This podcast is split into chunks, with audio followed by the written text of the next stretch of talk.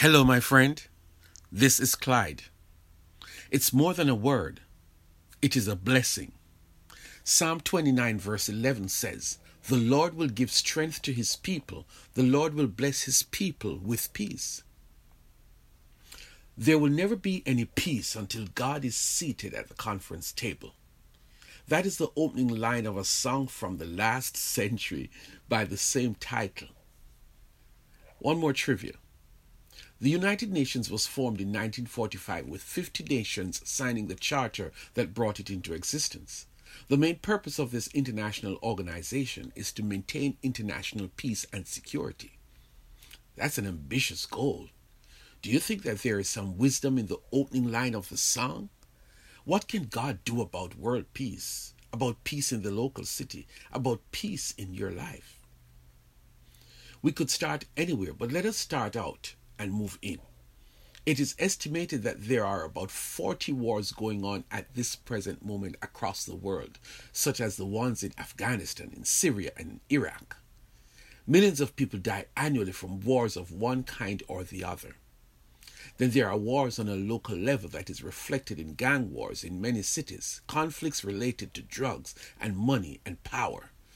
Even more closely, there are wars in some marriages, domestic violence, tensions.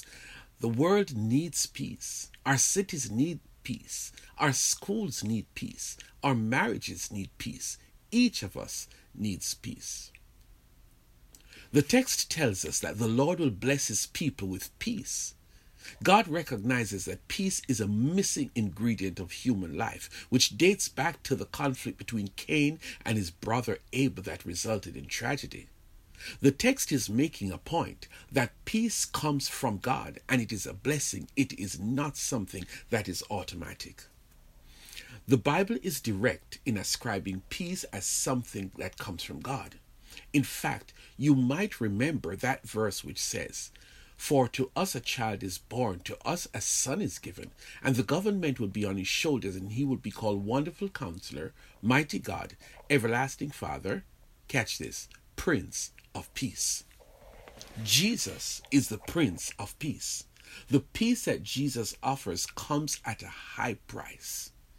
Later in the same section of the Bible, it is said that the punishment for our peace was upon him, Jesus.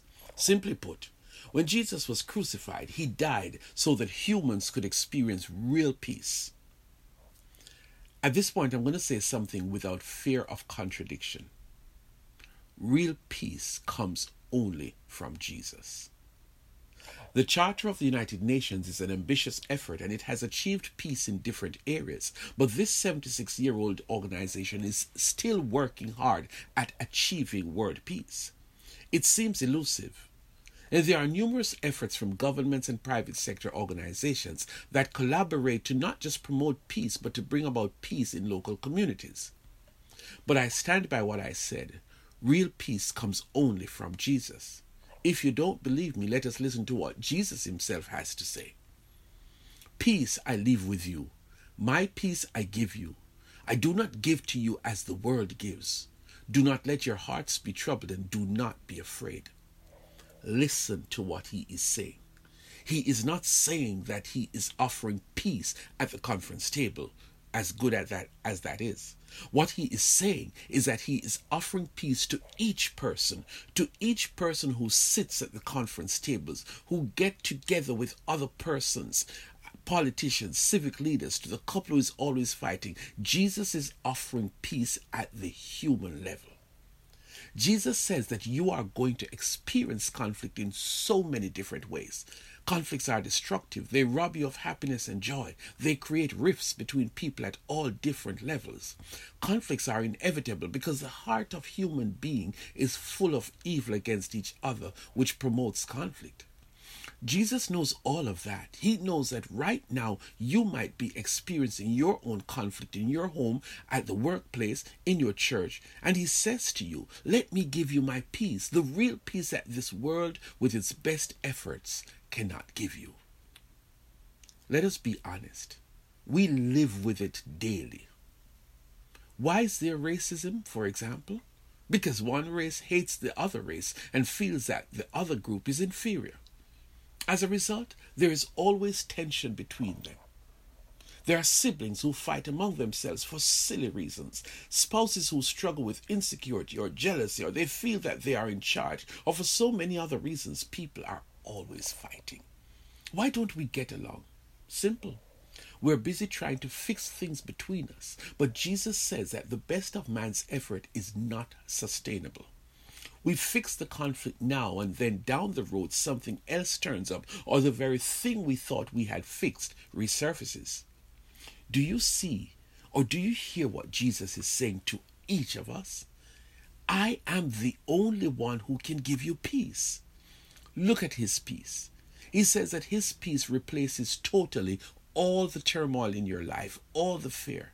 Jesus' peace cancels the forces in your life that causes you to be afraid. And if the truth be told, Jesus did not offer to remove those issues that cause conflict.